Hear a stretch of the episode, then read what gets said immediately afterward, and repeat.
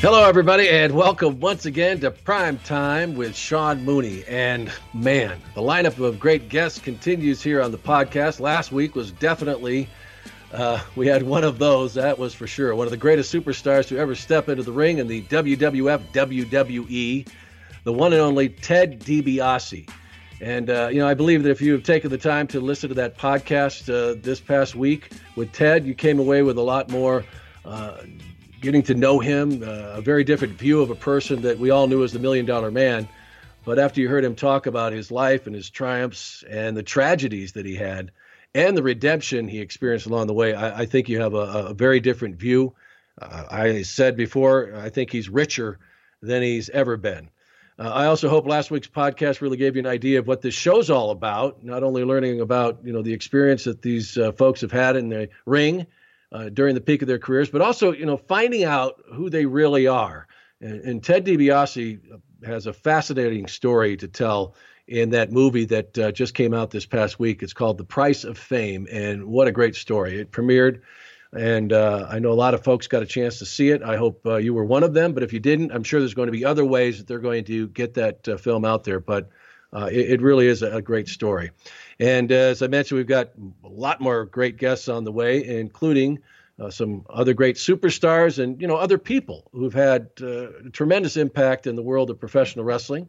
Uh, that is certainly the case with my guest on the podcast this week. I mean, really, folks, come on.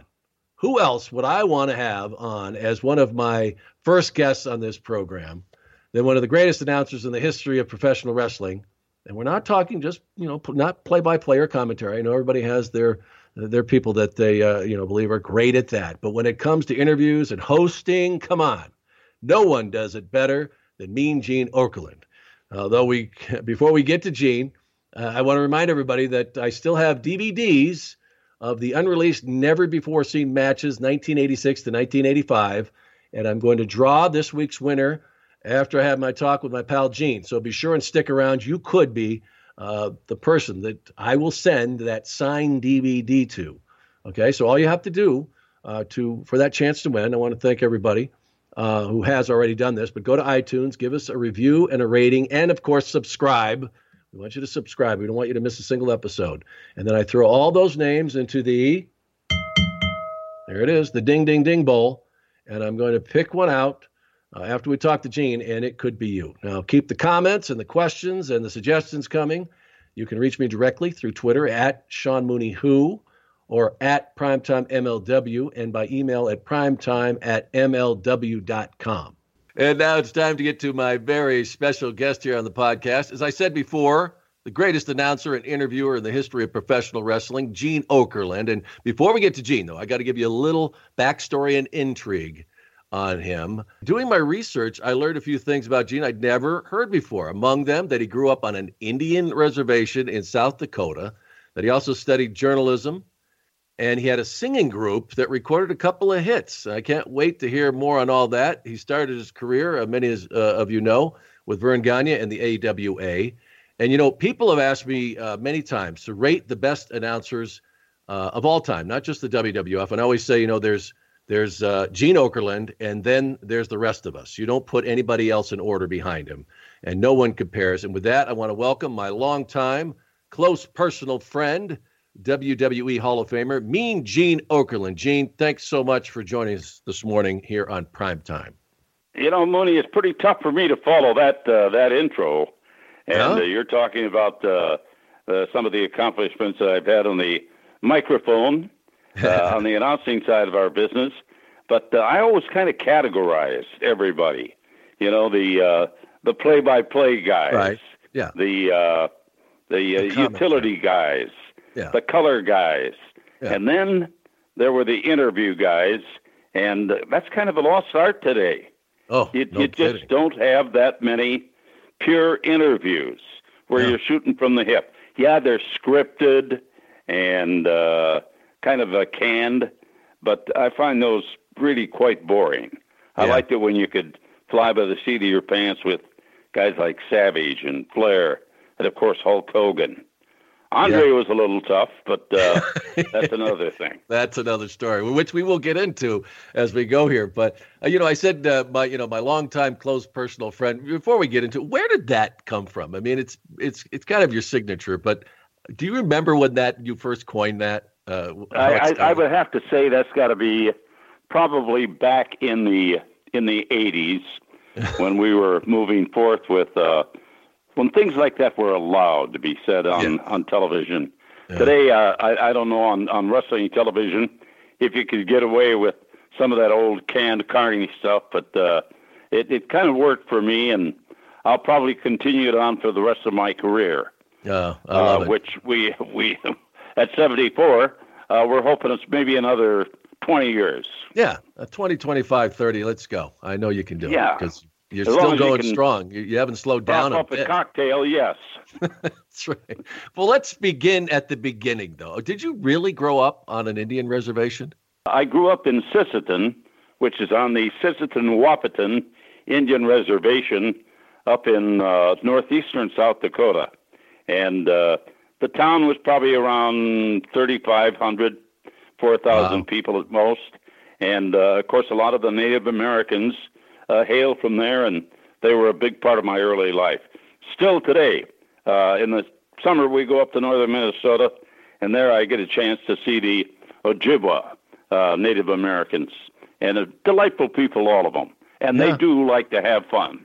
Yeah, and I don't think a lot of people knew that connection. And of course, another reminder, folks, you cannot. Uh, uh, take uh, you know everything you get on the internet as as truth. They had me born in Phoenix forever, and I just figured, okay, if they think I was born in Phoenix when I was actually born in Rochester, New York. So uh, one fact that uh, they thought was putting out there was was uh, proven to be false this, uh, in this broadcast uh, that you actually were born in, in uh, South Dakota. So the other thing I wanted to ask you about is the fact that you had a band. I mean, you were a singer. I know you sang at WrestleMania, but uh, you really had a band that you had a couple of, of recorded I mean, hits. It, was an old garage band, Sean. Gene and, uh, Carroll was, uh, and the Shades. Gene Carroll and the Shades, and uh, we uh, we it was not a great group, but it was a lot of fun for me. Yeah. And uh, I think most of the guys in that in that band of five are gone today, but a couple of guys that I still stay in touch with and we kind of kicked the can down the road about the good times we had and all the little uh, uh, dance halls and ballrooms that we played in all over the Midwest. It was a, a very exciting thing for me at the time. But, you know, all good things must come to an end and onward and upward to a radio, which I got into in college and uh, enjoyed it immensely. And that's where it all started, really. Yeah, and you're studying journalism. I was. I studied studied under uh, Dr. Thomas White, uh, who was one of the great uh, journalism guys who kind of dabbled in electronic journalism back in those days. It was uh-huh. kind of unheard of, but it was the uh, kind of the entry of uh, uh, radio and uh, television news, hmm. and uh, all of that kind of helped me, I guess, in the in the career that I chose in kind of a awkward way.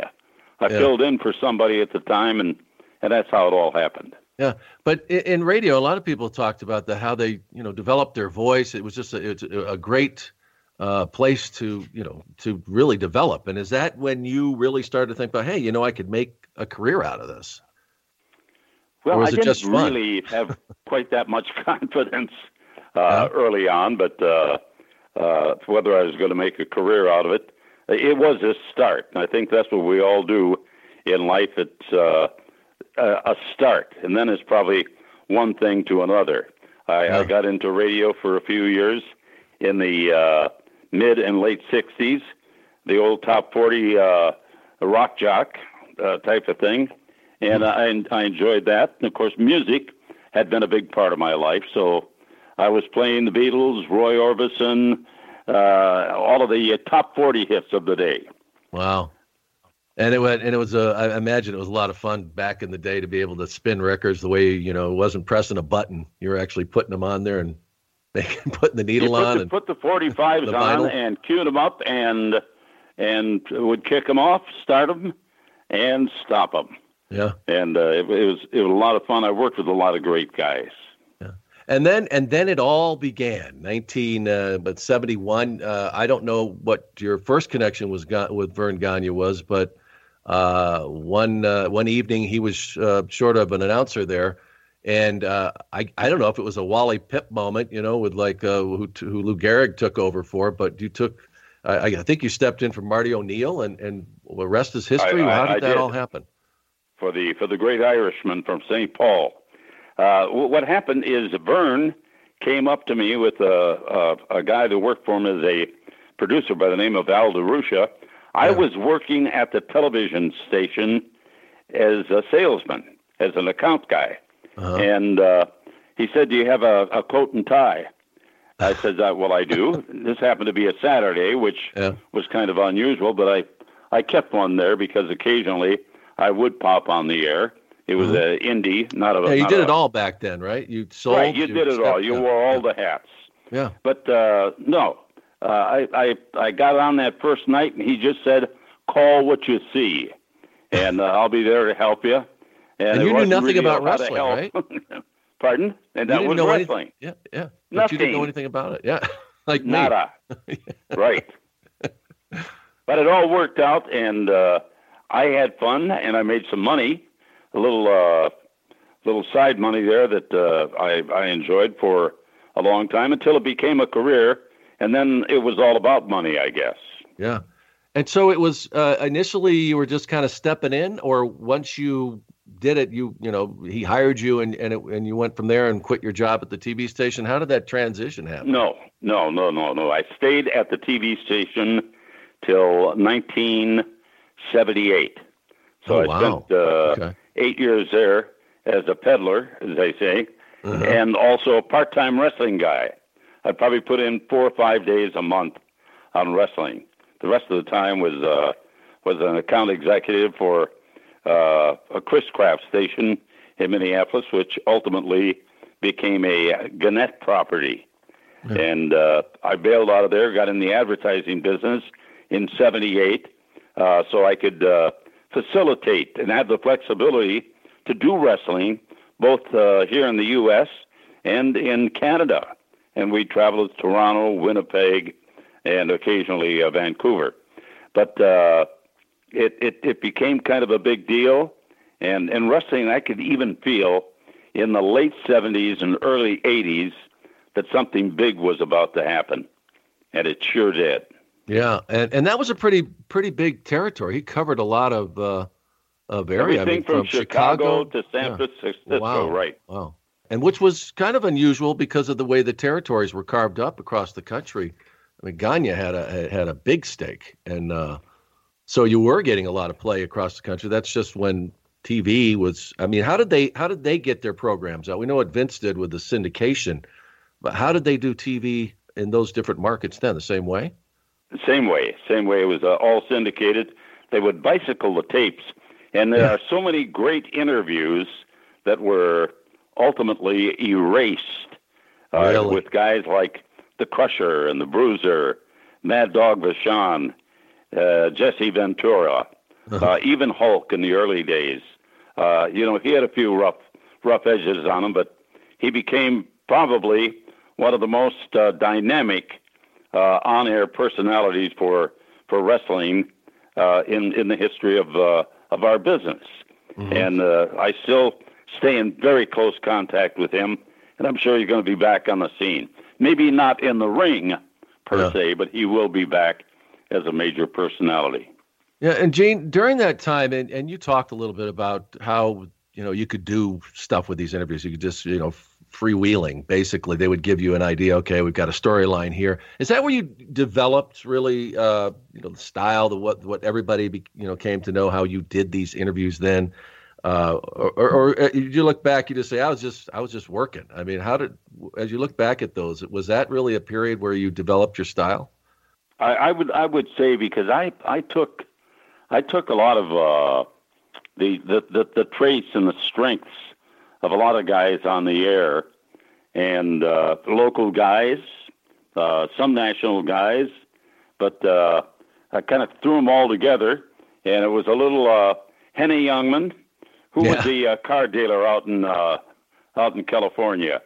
Cal something. Cal Worthington. I can't remember. Cal, Cal Worthington. Worthington. Yeah. Yeah. yeah. yeah.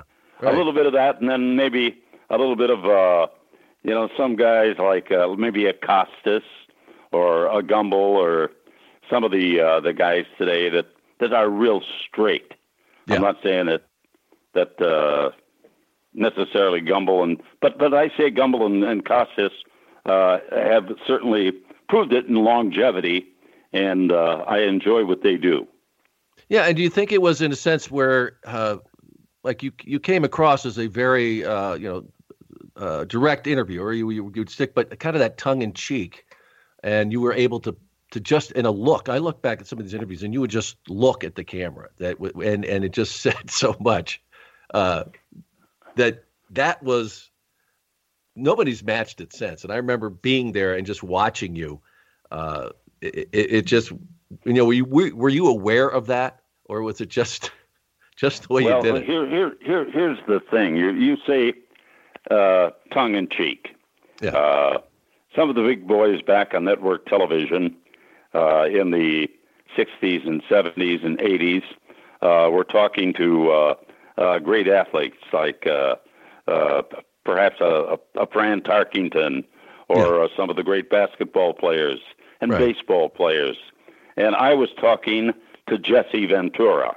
Right. So it was a little different. Yeah. And of course, it would have to be tongue in with cheek. The, yeah, with the feather boa and everything else that went with it. Right.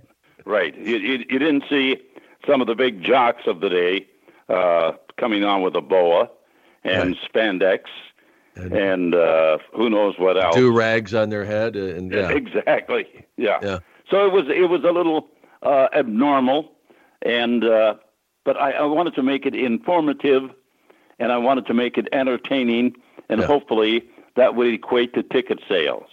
And in the long run, that's exactly what we did. Yeah, exactly. And and uh, you mentioned, you know, Jesse from Minnesota um, was great at that. I don't know about his ring skills so much, but that kind of showed you how uh, you know these personalities were catapulted in, in front of people was, was how they performed in front of a camera. And uh, there's kind of a misconception. Everybody thinks it was the Hulkster who who crowned or gave you the nickname Mean Gene, but it was Jesse, right? It was Jesse, and I'd say that'd be uh, circa 1977. Yeah. Uh, and a, a, classic story. I'm not going to repeat it, but uh, Jesse uh, was, was pretty good at doing things like that. Yeah. And he was into the rock scene, so he was a big name dropper, and he was really a, a target for a, a Mean Gene character. Yeah, that's great, and it it stuck and uh, but he was just one of, you know, I, I, you look at at some of these great names that came out of Minnesota and Robbinsdale. I mean, uh, Gagne went to that high school there, uh, Robbinsdale High School, but you know, also you know Curt Hennig and and uh, Richard Rude, yes, who would be uh, and, and certainly the Legion of Doom. Yeah, the Berserker, uh, John Nord. The, the, right. Yeah. Yeah, the Viking and the Berserker and a ton of other aliases. You imagine going to that high school? Gene? well, it must seem like uh, I, you know, like Marvel, yeah. like Marvel comic to, books, you know. Yeah, I'd hate to see what the uh, wrestling team looked like. no kidding. Yeah, uh, that's right. where they were shooting. That yeah, that must have been something. But um, what? But Minnesota, do you think what it was because of Gagne and and these wrestlers came there and they raised their families, or why was it such a hotbed for professional wrestling? Because they they were they were traveling four days a week, and most of it was by air. So yeah. it was easy travel. You weren't sitting in a car nine hours a day, driving uh, five, six hundred miles between uh, towns and working seven days a week. So it was kind of the good life, and the pay, quite honestly, Sean, was yeah. very good for a wrestler. Uh, even a, a mid-card guy would, back in those days, in the uh, early '70s, was making a hundred grand or a hundred and a quarter. Wow, and yeah. that's good money today, but it was great money back then. Yeah, and with that kind of a plush schedule, it was even more uh, in demand. Yeah. Um, did you first meet uh, Terry Bollea I th- before you before WWF, right? Did I met him in the AWA. Yeah, yeah. And I think uh, the first really stand-up interviews that he ever did was done with uh, with me.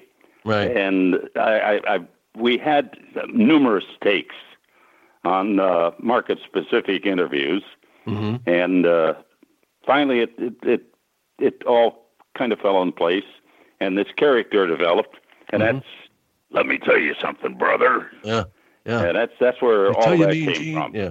Yeah, yeah, and but but there were rough beginnings. Uh, it's kind of hard for us to to see that. But when uh, the Hulkster, and you see in some of those early matches, that uh, you know, as we saw what it rose to, it, it's interesting to see the very beginning of that. And you were you were right there. So it it, it did take a little smoothing of the edges, and uh, you were there to help him out.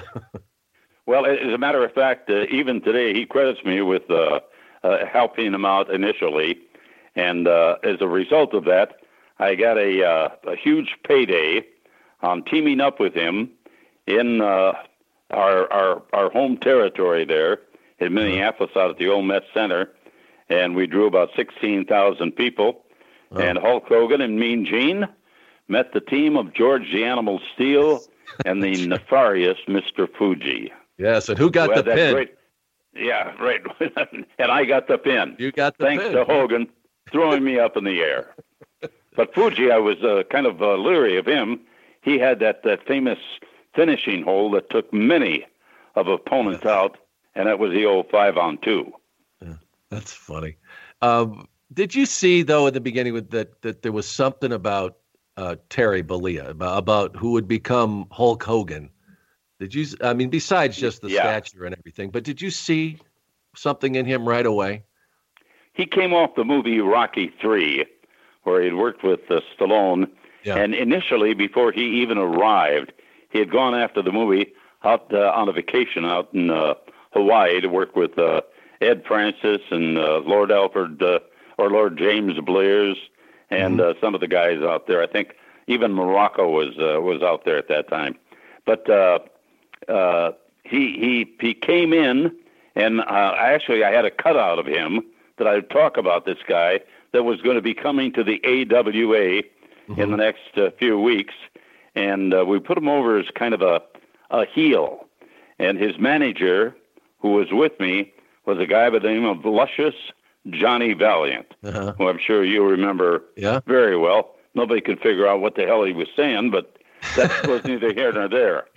Didn't but, matter. But, but all of a sudden, they take a look at Hogan, and they didn't want to buy him as a bad guy. Verne right. Gagne, being a pretty good judge of character, said this guy needs to be a baby face. Uh-huh. And uh, hence uh, uh, Hulk Hogan, uh, incredible Hulk Hogan, uh, Eye of the Tiger, all of those things that kind of disappeared on that character as it emerged to what it uh, ended up being at, say, like a WrestleMania 1. Now, Gene, do you and maybe you know the story on this and how it happened that uh, before he came to the AWA, he was really he was still the property of uh, WWWF with Vince Senior, and uh, legend has it, and that which means it could be absolutely untrue that he was not pleased that that uh, Terry had done this Thunderlips thing with with the Rocky movie, and is that how he ended up leaving and ending up in the AWA? How did you? How, do you know how well, that well, went?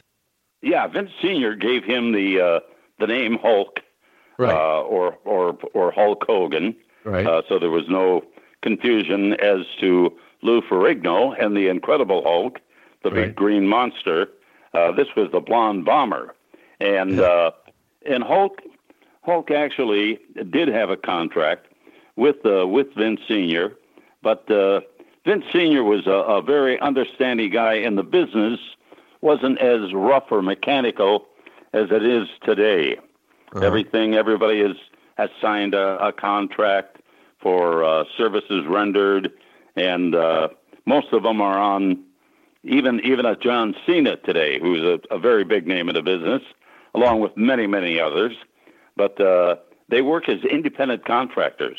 They are not employees of the company. Mm-hmm. As a matter of fact, I today work for WWE as an independent contractor, which yeah. is uh, good for both of us because it gives me a little flexibility to do some things outside of the of the circle, the territory of the WWE, and I make various appearances. Yeah, right, all over the country. Yeah, and uh, and the world too. Yeah. Uh, do you remember? And taking you back, then uh, you would end up going to the the WWF in '84. But prior to that, and all this was starting to crust. It was, you know, you, the rumblings of the WWF and Vince uh, basically mortgaging the house and everything else to do what he wanted to do. But what were you hearing about what was happening over there in New York about with the WWF? You, you know, I was thinking a lot of different things, but I know when you get guys like like Hogan, yeah. and behind the scenes you've got a, a Pat Patterson, and then you've got Vince, who is absolute uh, genius, as yeah. as we all know. Yeah. Uh, he, he he's not a softy, but uh, I don't think you could be and and make it in this in this game today, or or even back then. Yeah. well, you can imagine. Yeah, you can imagine what he was doing. Remember when he was taking over these territories? That that was uh, not going over. Didn't go. Not. I was right, well. right yeah. there in the yeah. in the front row. My office in uh, in the Minneapolis is where the call emanated to Verne Gagne with an offer and a generous one because I overheard the whole thing uh-huh. that he was going to pay for that territory. Plus, he was going to give Verne and his son Greg a job and use as much talent as he possibly could out of that AWA stable. Gagne said, uh, in two short words, uh, not interested. Uh, Were those the words, and, or a uh, couple of others? Well, no, they they weren't. they weren't the words, but uh, it it obviously that deal uh, never took place. And to tell you the truth, Verne Gagne should have taken it, as mm-hmm. I look at it in retrospect, back. because uh, he ended up uh, losing most of, uh, God, it was a fortune back then. Yeah. You know, 40, 50 million dollars down to nothing. Wow. So how did the connection uh, start with you with the with the WWF? Was it a phone call? Well, was I, it, I, uh... I, think it was Hulk, and the fact that Pat Patterson was so close with uh, Vince, they threw in a few good words. And actually, Vince is a guy that called me first, and uh, of course he he was going for broke, and yeah. uh, he put it all on the line that led up to, I think, WrestleMania one, which uh, would have been the I guess the the point of either yay or nay, and it was a, a big yay. But back then we didn't even have pay per view cable. Everything right. was on closed circuit. circuit. Yeah. Yeah, and it was very archaic, uh, very tough. You had to rent out uh, any kind of a, a venue that would be, I guess, some of them like uh, you know orchestra halls and and things of that uh, ilk.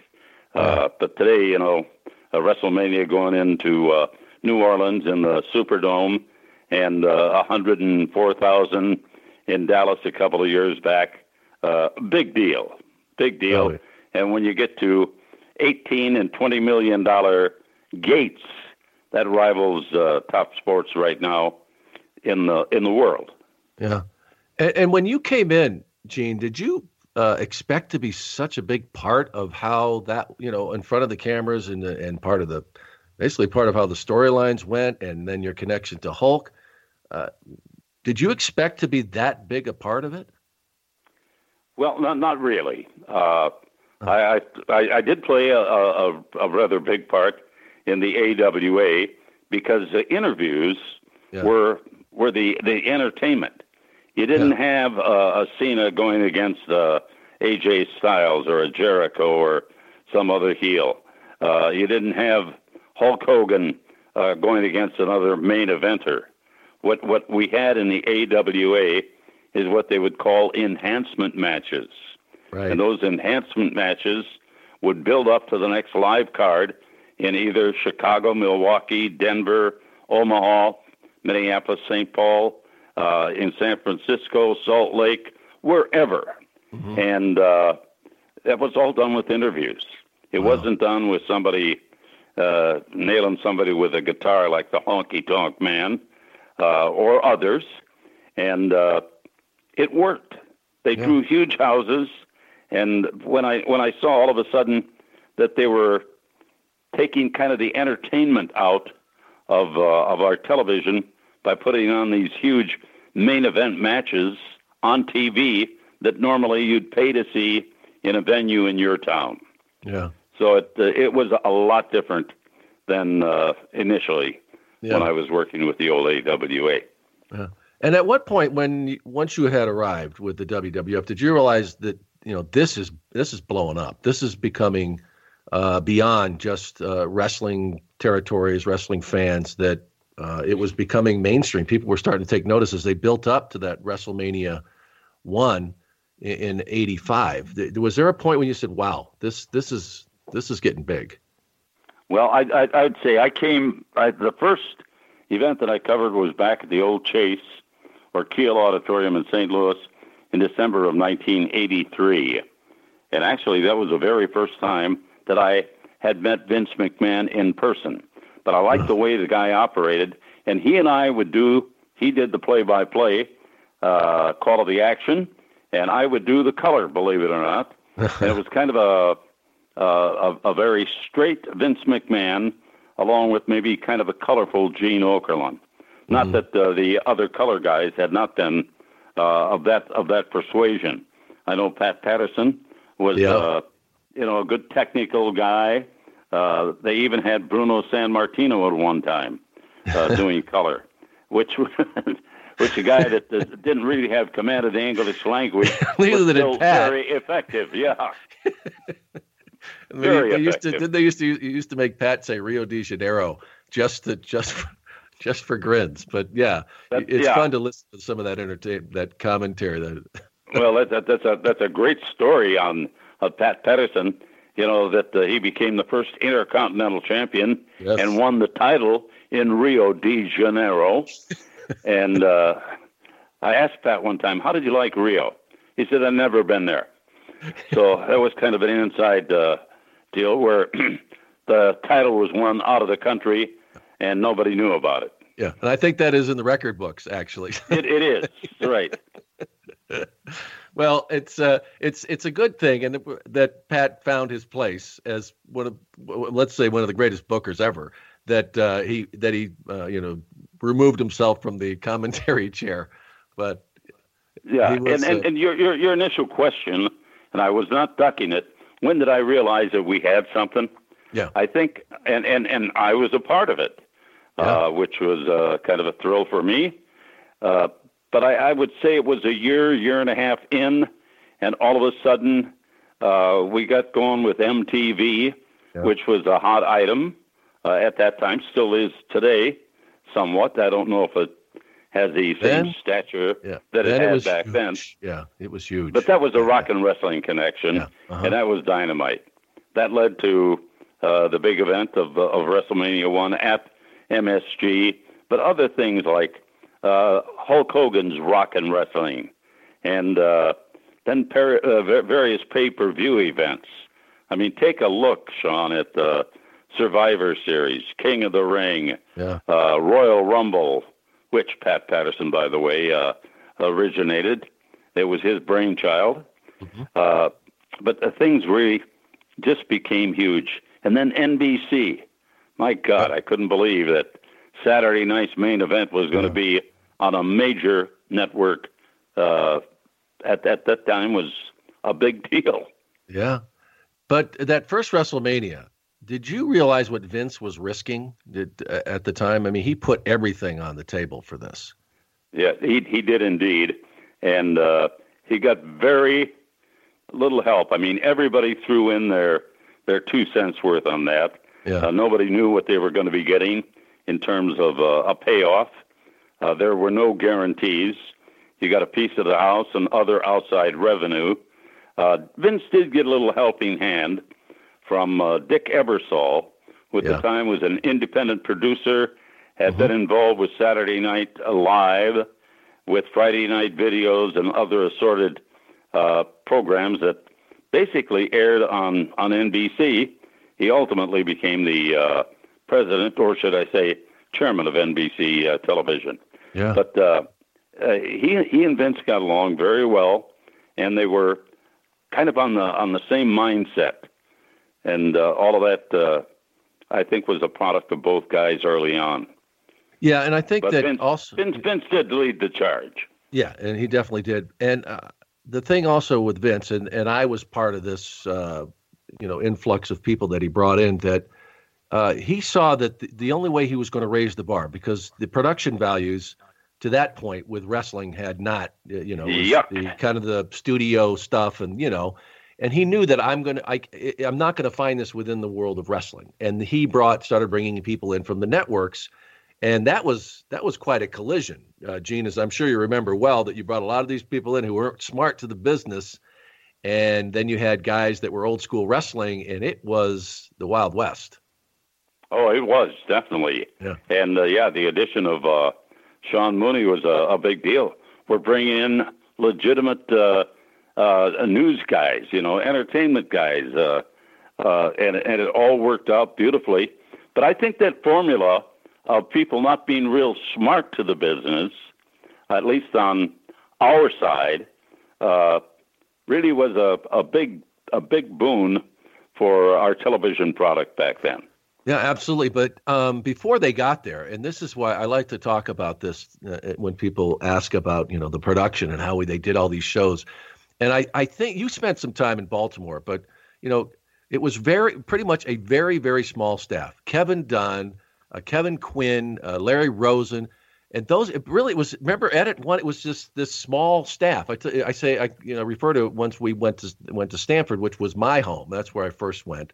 But I know you guys started you did stuff in Baltimore, and the production eventually moved. But it was with Kevin and a very small staff. Yeah, and Kerwin Silfies, Rob Wright, yeah, sure, uh, yeah. uh, Bob Dean, all those guys. Uh, a lot of them came out of uh, the Baltimore production facility, uh, which was, uh, I believe, Studio One or Fields Video. Yeah. Uh, but uh, then you take a look at, I was just in this week uh, in uh, Stamford, and take uh-huh. a look at that facility now. Oh, You've been man. in there lately. Yeah. It is just fabulous. Yeah. They've got and... a virtual studio, and Vince just bought up for the company. WWE is a publicly held company, and a huge piece of real estate adjacent to the current facility. So that is going to be something else in a couple of years. All the uh, sports guys are, are now moving to uh, end entertainment guys to Stamford. They're out of Manhattan and into Stamford, like yeah. uh, NBC Sports. Uh, I see uh, my old friend uh, Vic uh, Gonzalez, Victor Gonzalez, mm-hmm. and the, the Yes Network is there. Uh, Springer, Maury, uh, all of the other, other guys, uh, Charlie Small Potatoes guys, but actually big and syndicated television, emanating right from Stamford. So it has changed. Yeah, and Vince had a lot to do with that. And but uh, I look back though at some of that stuff, Gene, and the WWE Network is really amazing to be able to go back and see some of the stuff. But I still die laughing looking at uh, some of those reports that you used to do where you would be in the uh, the studio or the uh, control room. Remember, you do these, and you, you you could you just went. I think they just gave you and said, "Go, Gene." And I know Kevin would be in there, and you would say you'd be I don't know, you'd be smoking a cigarette or something. And I remember the hijack bit, and uh, you'd have you'd be on the phone. Eh, did you just that was just you just went right? You just had to get from one place to another, and you'd have guys walk through. Uh, how much fun was that back in the day? Well, it was a lot of fun. Plus, uh, I had uh, kind of carte blanche, uh, yeah. creative control. Yeah. Uh, after a while, I probably went a little over the, the, the edge or over the top, and all of a sudden, with uh, numbers like six and eight household ratings for All American Wrestling on yeah. Sunday morning, yeah, uh, that has got the attention of a, of a few of the brass. And when they finally said, "What the hell is this guy doing to garner those kind of numbers?" Yeah. And then they take a look, and uh, some didn't appreciate uh, my sense of humor. Yeah. Well, I certainly did, and I know there were yeah, millions of did, others who did. We still continued on, so. really, that that stuff is so classic, and it, as you as you mentioned, uh, that in a lot of ways to me when they took that away when they started doing controlling us completely and i had the opportunity because i did a lot of those coliseum home videos where with the you know uh, we would they had no idea what they were going to do with that and um, they would just say, not, "Okay." Not a lot got... of direction there. No, but was great because Alfred and I, we would literally go into that prop closet at, at Hamilton and just find things. I remember one time they had they had done some vignette. I think it was for Tugboat, and so they had all this, uh, you know, sailor stuff. So uh, Alfred put on the admiral's hat, and I'm the swabby, or he was the swab. I can't remember. And we just went go, and uh, it yeah, was but that was good stuff because uh, it wasn't written. Uh, it was. No. It came. It, it, came out of uh, here in Alfred's head. And by the way, Lord Alfred Hayes is was one of the most enjoyable people oh, that I ever had an opportunity to work with. Yeah. Uh, and you know how close I was to him. Yeah, you know how oh, close I was very, to, yeah. Yeah, it's like and me and Bobby Heenan. Yeah, yep. And who will we will we'll, we'll be talking about here? But uh, it is a damn shame that Alfred is not in the Hall of Fame yet, and that is something I I hope is, is soon corrected because not just for what he did in the ring, he had a, a, a tremendous uh, career as a wrestler, was a great heel, did uh, really awesome uh, promos, but what he did with Vince, uh, you know, all those years when they were on the, yeah, on the talk show, yeah, yeah, yeah, so, uh, fabulous. that's a big and miss- he, he he will be in the Hall of Fame. I I hope it's I, it's sooner rather than later. Yeah, I hope he it's sooner than later. Definitely, we don't, we don't want to anybody to forget him. But yeah. thanks to the network, nobody is going to forget him yeah. because uh, he is uh, ever present on on the WWE network today with uh, everything he was involved in.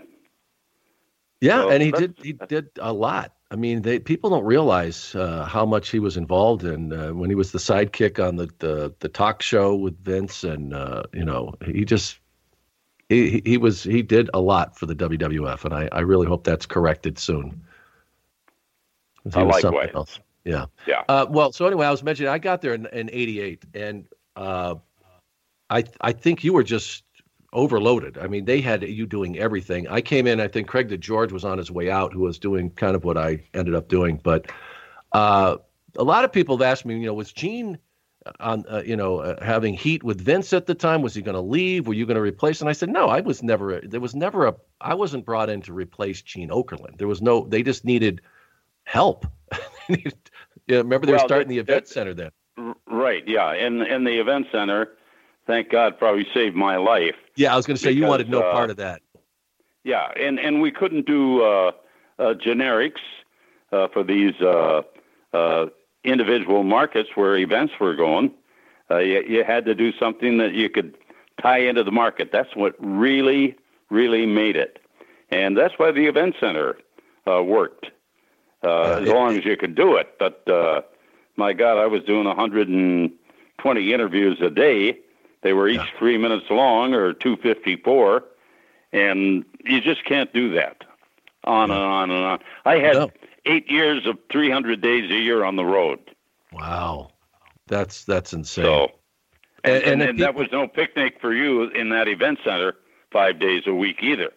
No, but when you, as you just mentioned, I don't know if people really understand uh, what you were doing. The original, the way they would do these events to plug uh, local shows, folks, was that they would, you know, get the talent and they would line them up and they'd bring them in and you would do, you would customize every one of these markets with the talent.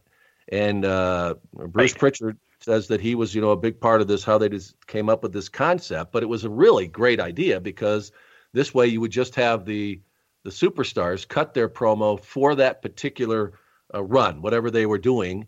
And then I would be the bridge between all that, where I would customize it and say, you know, this Saturday night at Madison Square Garden, Hulk Hogan, you know, takes on Macho Man Randy Savage. And that would be my job. And I could just do them one after another. And then they would piece all these together. But that was a yeah. massive operation to try and we, have we, one talent do that and do each one of those customized. I don't know. Yeah, uh, uh, there's no way you could have kept doing that. There's no way. No, no, that uh, that, that just we we uh, uh, just before you came in, uh, Craig DeGeorge uh, leaving, we did a, a, a kind of a version of the event center and the market specific interviews, and it was called Face to Face. I don't know if you recall that or not, but uh, I had enough profanities come out of my mouth and the talents. Yeah. Uh, where we had to do things over, and that's something you don't want to do. No, and it was, and it was yeah, you talked painful. about testing your, yeah, and and it was, believe me, at times it was uh, unbelievable, uh, unbelievably stressful in the event center, and uh, because you would have one of these guys get hurt, and it would affect 20 markets or whatever he was doing, and you'd have to go Let's back. do him over.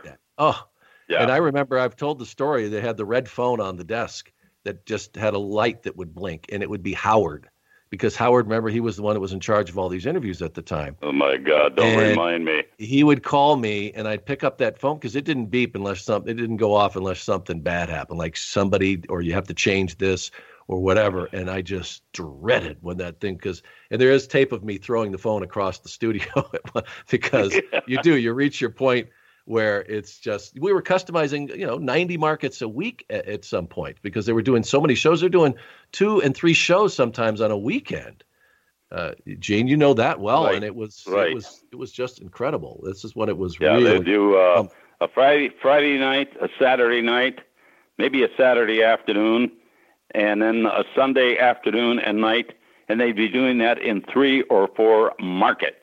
yes, So it was Yeah. huge. yeah, They, they, were- they were doing uh, 12, 1400 shows, live shows, house shows a year. yeah. It's just Today amazing. they do four or 500. Yeah. But Gene, you were you were so uh, good to me back then, and uh, I was this young green kid. I don't know. I look back. I saw I saw one of the uh, audition tapes, the audition tape that I, I'm like, how in the world did they ever hire me? And when I went into the event center, Howard, who was a ring announcer, had me screaming. You know, like I looked like I was some kind of opera singer or something. And finally, I just said to him, Howard, I can't. First of all, people don't talk like this, and I can't keep doing this because I won't have a voice. I'll get to 10 markets. And finally he said, All right, you know, oh, okay. You think you can do it? You know, wait. And he let me go. And that's when I finally kind of found my place. But uh, that was just part of the of the job. Uh, doing the the live pay per view shows is where you know I used to love doing those shows because you know we actually got to do these interviews with these superstars, and as Right. we've talked about, you know, uh, for the most part, they let us do what we wanted to do. We could react. We could be, you know, part of it. We didn't have memorized lines we had to do. We just as long as everybody hit their mark and did what they were supposed to do. And I think they were classic. Some of those were were just classic, and and it was yeah, and and and, and and and that's why they were so effective. And Mm. uh, I don't think the the scripted interview of today uh, is is quite as uh, is, quite as you know not as compelling. effective. That's for sure. Yeah. yeah, and, and entertaining as Yeah. as they were back in the old days. Oh, no kidding. Uh, were uh, what are the ones that stand out? I mean, of course, Hulk uh, was always great, but were there other guys Yeah. that you really had a good time uh, interviewing? And I want to talk about Bobby separately, but as far as the superstars go, I mean, you know, others that really I- stand I- out to you. I, I, I would say that uh, there were there were a lot of them, and I can mention some names. But I mean, uh, Randy Savage. Yeah. Uh, I enjoyed working with him because, believe it or not, he was a professional. Oh, He thought about everything he was going to do. Sheik, Sheik, the Iron Sheik. My God, how many entertaining hours came out of that man? yeah. Uh, and, you never knew what was going to happen, but you knew it was going to be entertaining. I had no clue, and it, it was probably good that way. Piper, Piper was Yes, uh, was an good. automatic. Yeah. Uh, later on, Ric Flair, another Minneapolis guy. Yeah. Uh, Jake, and, Jake was Jake and, Roberts. and worked under uh, Verne Gagne initially. I did his first match, as I did for Ricky Steamboat and Wow. Bob Backlund. Oh, So uh, uh, those those were kind of uh, another guy that I enjoyed was Andre yeah. because he kind of mumbled, Yeah. and uh, believe it or Ooh. not, half of the time he probably was in the juice. But uh, I know that. I got the knocked it off the was, set yeah. one night in the, at the garden by a, a, well, it was a, a, a case of wine a day. yeah, yeah. And But was- I, that I was- loved it. I loved the guy. I, I traveled with him extensively, Yeah. Yeah. and believe it or not, a very sensitive guy. Oh yeah, no, absolutely, and and that's the thing, Gene. That uh, we I've talked about before. The you know, can you imagine the light that he had? People just you know always he was always a spectacle to him to them. But Yeah. if you if you knew him and if you didn't, uh, you just you know. I think that I got along with him well because I never ever went up to him and say, "Hey, what's going on?" Dre or whatever. It was always kind of when you went. But he, but if you were if he liked you, if you were in that circle, I mean, he was awesome. He was just one of the nicest people I ever met, and there's and that's no no doubt about it. Yeah, and he he also, uh, in addition to having a, a good palate for fine wine, yeah. he also uh, appreciated the the culinary talents of a guy at that little French restaurant in Greenwich called oh, La Bretagne. Yeah.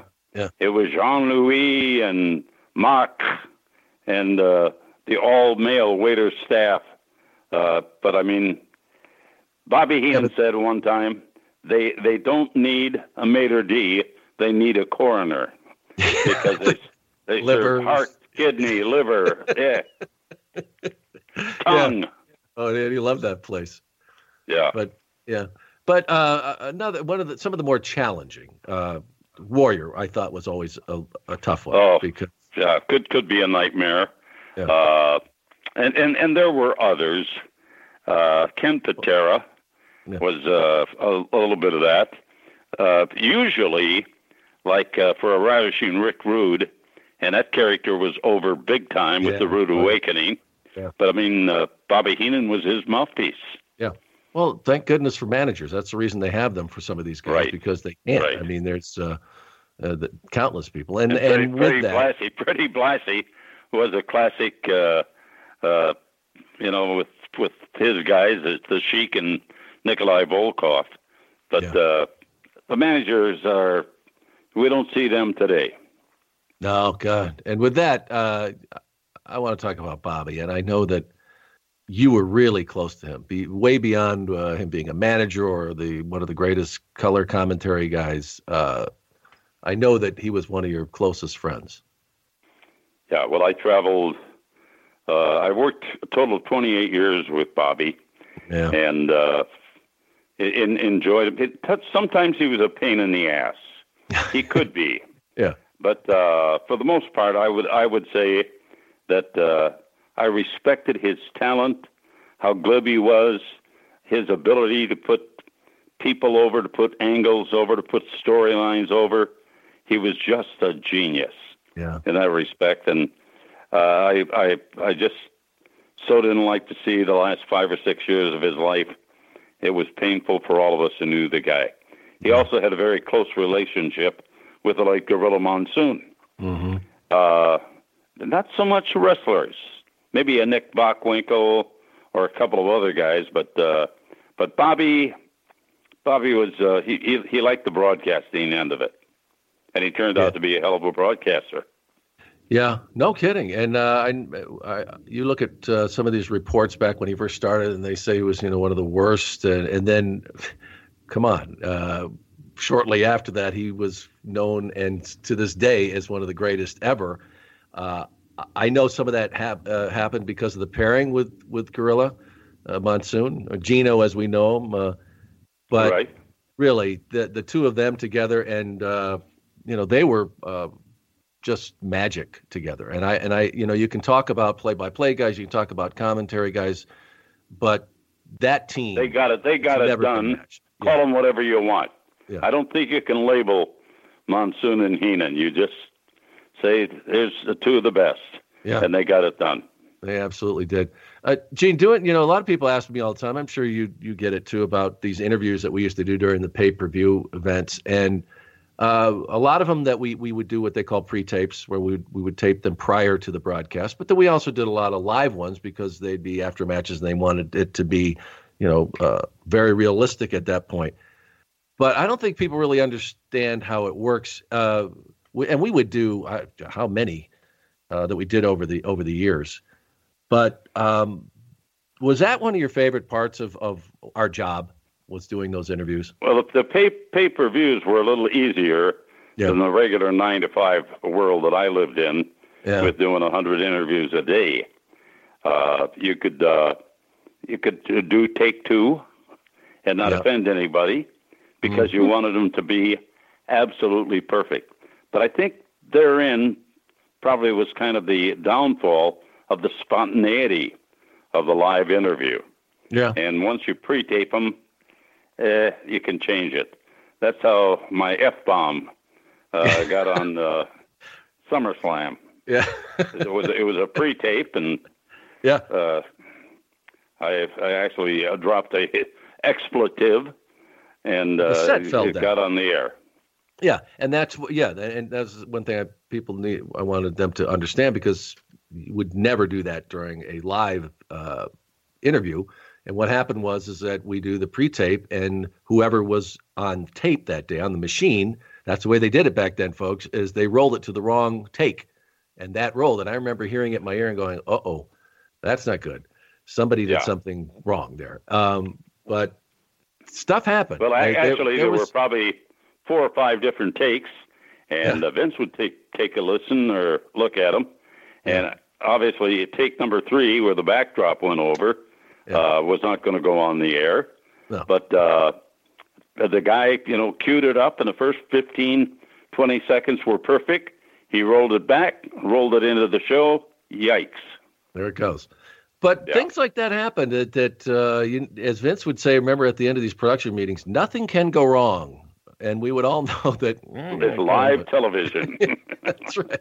But there was, you know, sometimes you do these interviews and you'd be five guys in there and they're stepping on your feet and you're trying to get over to a guy with a, mic, you know, to make sure you get him in there. And if it's live, you got to get it done. And uh, right. you always somehow figured out a way to do it. Uh, the other one I wanted to, because people all talk about all the time, is to put that cigarette out. Uh, yes. Lay that to rest, uh, uh, Gene. On, you, you know, what you know what? Yeah. I was out of material, and I needed a crutch. I had no no clue where that was coming from, and uh, there was somebody smoking a cigarette. Normally, I would not acknowledge that, but uh, I happened to do it that one time, and people still talk about it yeah, today. Isn't it amazing? And that was 25 years ago. Yeah, yeah, yeah. Well, we all knew, and I think that a lot of people. This, I think that uh, part of the, the legend of it is because we all know how much Vince hates cigarettes, hates mm. hates anything smoking. So they thought that oh that was uh that was a dig that he did that just to you know.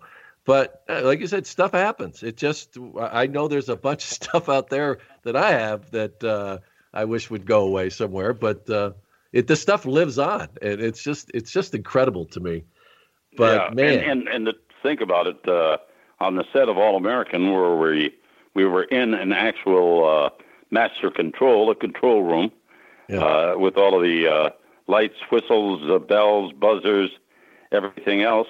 And uh, back then, it was so tedious that occasionally I would light up a cigarette, which I haven't touched, by the way, for 20 years. Yeah. But uh, and you could see the smoke kind of curling up in front of the camera. I know. you had it down there in an ashtray, right? Right. So, and and like... Linda McMahon, uh, secretary of the uh, Small Business Association or Administration, yeah. was the one that noticed it, and uh, they took away my ashtray, so I got punished. That's so funny. Like you needed it. You could have found a cup somewhere and used that. But, uh, right, uh, yeah. right. But the point was taken. yeah, well right? taken. Yeah, and, and, those and the Saturday night's main events. You talked about those, and Dick Ebersol. Uh, did you remember, realize at the time how big that was? I mean, it was national television, uh, pretty much prime time, late, but man, it was. It, I well, I, it went I, into prime time. It started out replacing uh, yeah. Saturday Night Live yeah. once a month, but then it went into prime time, and I think we ran it probably once a month. Yeah. Uh, and as a result of that, I ended up doing a ton of Friday night videos on NBC. Right, right. And that was for Dick's production company. No Sleep Productions, and, remember? No, you're right. And I would work with uh, various characters on that, some of our talent, but guys like Jimmy Hart and Hillbilly Jim. And uh, a lot of us kind of reunited for the, the Legends House, which we did back in, I think, 2013 but it just went on the air like uh, a couple of years ago. Yeah, well, I'm glad you real, mentioned that. Re- reality television. Yeah, I, am glad you mentioned that because you know I, I, I did a lot of these podcasts with uh, Hacksaw Jim Duggan, who was also one of your housemates. Uh, what was that experience like? I, I got his take. Yeah, it was painful. we, were, we were there for 31 days. Uh, no, no, Howard no Finkel. telephone. Yeah, Howard Finkel, Jimmy Hart, uh, Piper. Yeah. Uh, Tony Atlas was my roommate. Uh, uh Hillbilly Jim, and uh, Pat Patterson. Yeah. Uh, I did have some fun moments, but all in all, I don't think I'd do that again. Yeah, that was that was a one-time deal in life. But I, will right. tell you, it was it was it was very entertaining. I, I thought the show was. I watched the whole series. I binge watched it, and uh, you know, at the beginning, I was thinking, what is this just going to be? Are they going to rename this cranky old men in a house? You know, because yeah, everybody, right. just, you know. But well, then as it, it went was, along, it was set up that way. Yeah, it was it was set up for uh, confrontation, and oh, I'll yeah. tell you, there was some confrontation. Yeah, I know that Jim and uh, Tony almost uh, came to blows. They but did. as it ra- yeah, and as it wrapped up, though, it seemed uh, how you guys came together and, and you all spoke about some of the, the you know trials you've the challenges you faced in your life, and I really I thought it was a great a great show and the way it ended up. I, I would totally understand why you wouldn't want to do it again, but uh, I, I, thought it was it was great, and and I think for a reason yeah. they haven't done another one since then because of the the cost and uh, and just what was involved in that. It was just amazing. Oh, huge huge production uh, expense. Yeah and that we uh, we we were in uh, one of the Marx Brothers mansions out in uh, Rancho Harpo's, Mirage. Harpo's house, yeah. Yeah, it was Harpo or who was ever married to Barbara, that yeah. eventually married uh, Frank Sinatra, but uh, it was neither here nor there. Yeah. Uh, they did they did provide us with alcohol. Thank God. So, yeah, right. right. Uh, it was great to have a day at the office and then lean back and go through three martinis. Yeah, that's nice. Uh, as we start to wrap up here, Gene, uh, I, I want to move to uh, 93 when, um, or, or, 94, I guess, when you went to WCW. Uh, was that, yeah, I think, was it 93 yeah, or 94? September of 93. Okay. Uh, I had a, a non compete that they uh, enforced for, I think, 60 days. So Actually, I didn't go on the air at WCW until November of '93. Yeah, and I left but, in '93 uh, too. Yeah. Well, I didn't come south though. No. Uh, some good things happened there.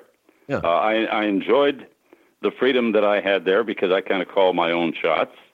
But was it uh, time to Gene? Was it time to, to leave WWF? Oh, you, you felt like you'd done everything, De- and, I know it was a really difficult yeah. time then. It was a lot going burned, on. I was burned, totally yeah. burned. Yeah. Uh, but this this offered me a very light schedule, but still doing what I enjoy doing, and uh, they treated me like first class. Plus, I made uh, made some good money. Not good, great. Yeah. And uh, 900 number. That, that, that made it even more enjoyable. Yeah, how did that? How did the 900 number come up? Was that uh, your idea that or was what? Part of the deal.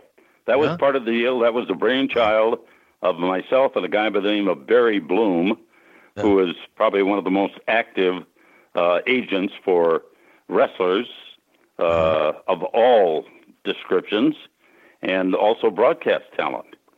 And uh, I, I got a chunk of that and was able to promote it, and it was uh, just I mean it it just uh, paled uh, compared to anything that I had gotten up north, and I, I think Vince might have even had a a little something to do with that. After that, in yeah. putting putting me over, uh, where it cost Ted Turner a little money, but uh-huh. I have nothing bad to say about Ted Turner, and I certainly have a lot of great things to say about Vince McMahon. Yeah. You hear a lot of bad raps about the the guy, but hey, listen, the world is different today because of him. Yeah, certainly the world of professional wrestling. There's no question about that. And you were yeah. there for those Monday Night Wars. That really, uh, as as rough as that may have been for a time, and between these, you know, the superstars. Uh, you know, going down there, but it did it changed the world of professional wrestling, and many believe for the better because up to that point they weren't getting contracts and they weren't getting really uh, their share of, of what they were putting out there. So, what mm. what is mm. your take on that on that period and what it did to wrestling, Gene? Well, uh, you, you, you had uh, a huge uh, corporation, uh, which uh, ultimately became a Time Warner. AOL was the death of that company, and uh, thank God they spun that off uh, as quickly as they could.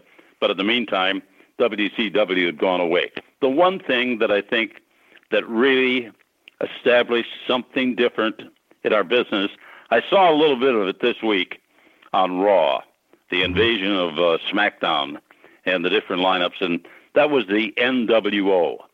Scott Hall, Kevin Nash, my good mm-hmm. friend Kevin Nash, mm-hmm. and then ultimately Hulk Hogan.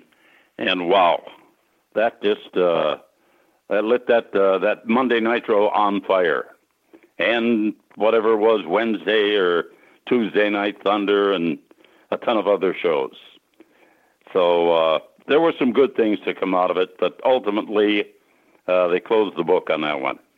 Yeah, and uh, a lot of them talk about the fact that the schedule was good, the money was good, but in the end, it was it was uh, it was tough to be there. And um, you know, we really don't have to get into what happened happened at the time, but it it did change how uh, professionally uh, how professional wrestling would move forward forever, and uh, in many ways, good ways, because these uh, you know personalities, these uh, superstars, are now you know getting a piece of it, and it's uh, it was a great period of wrestling if you look back at it and how it changed things.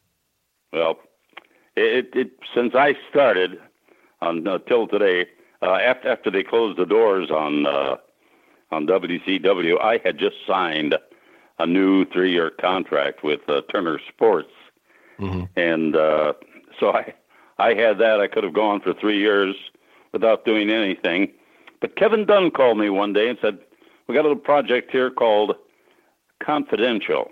It's mm-hmm. a working title." But it's going to be kind of an inside magazine type of show, and we'd like to have you host it and that's when I worked with our mutual friend Chris Chambers. Yes, and Mr. we had Chambers. about a two and a half year run with uh, Confidential.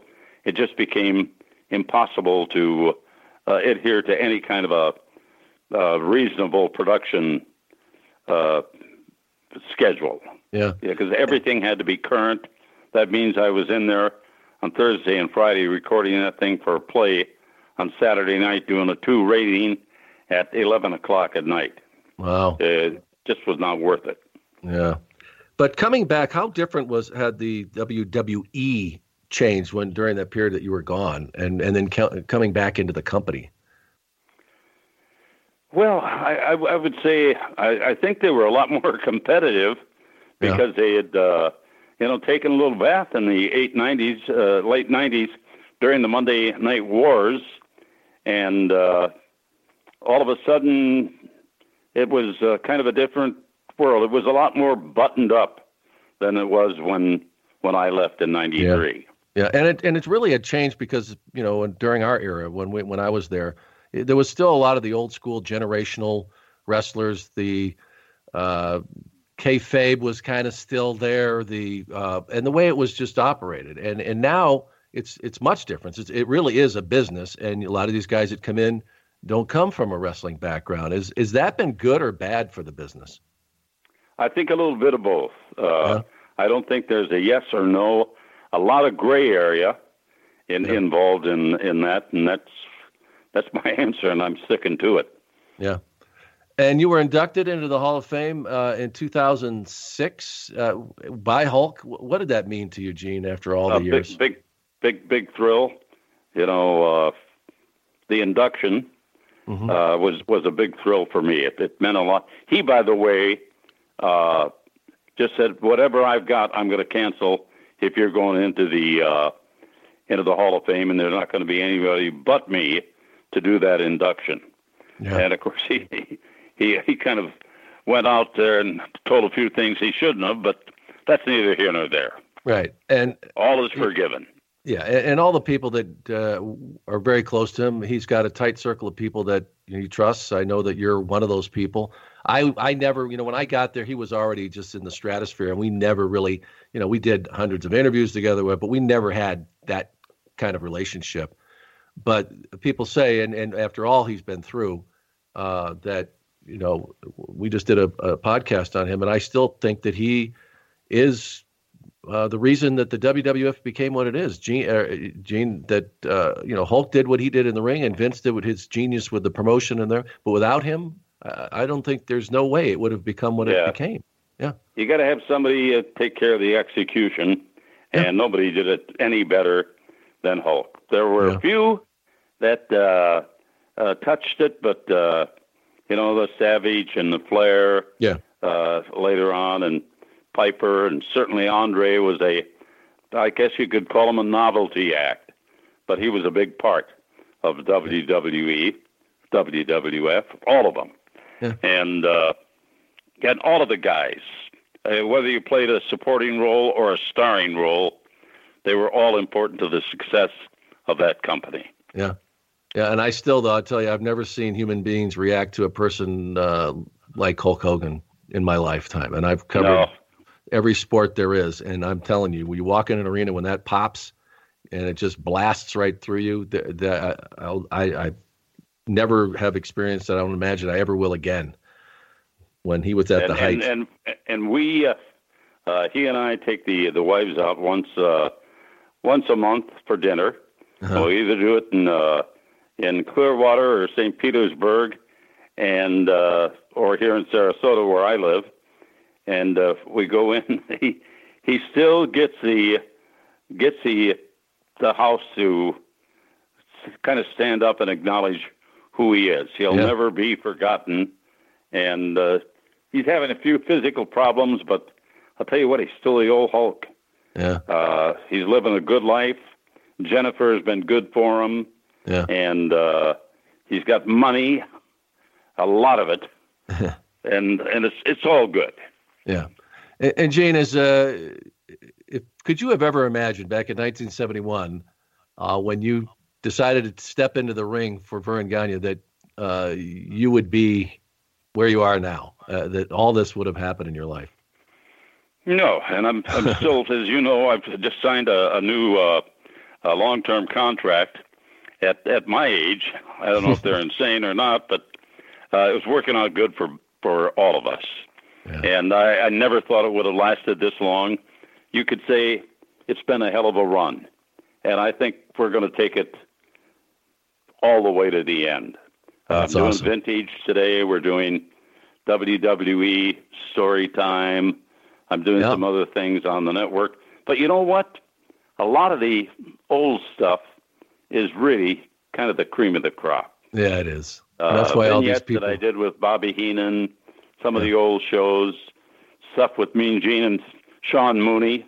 Yeah. Uh, it's it's all good stuff. Yeah, I don't know if you've seen recently, but you got to take a look at. Remember, we did the Coliseum video out on the golf course with Bobby, and right. Uh, oh my God, was that funny stuff? That just classic. And I tell you, folks, that was all just go.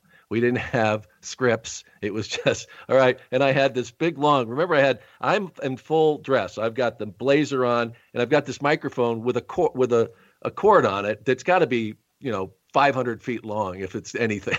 I'm following you guys around. I show up all these places, and you guys were just so funny. I it's just classic. Check it out, folks, on the network.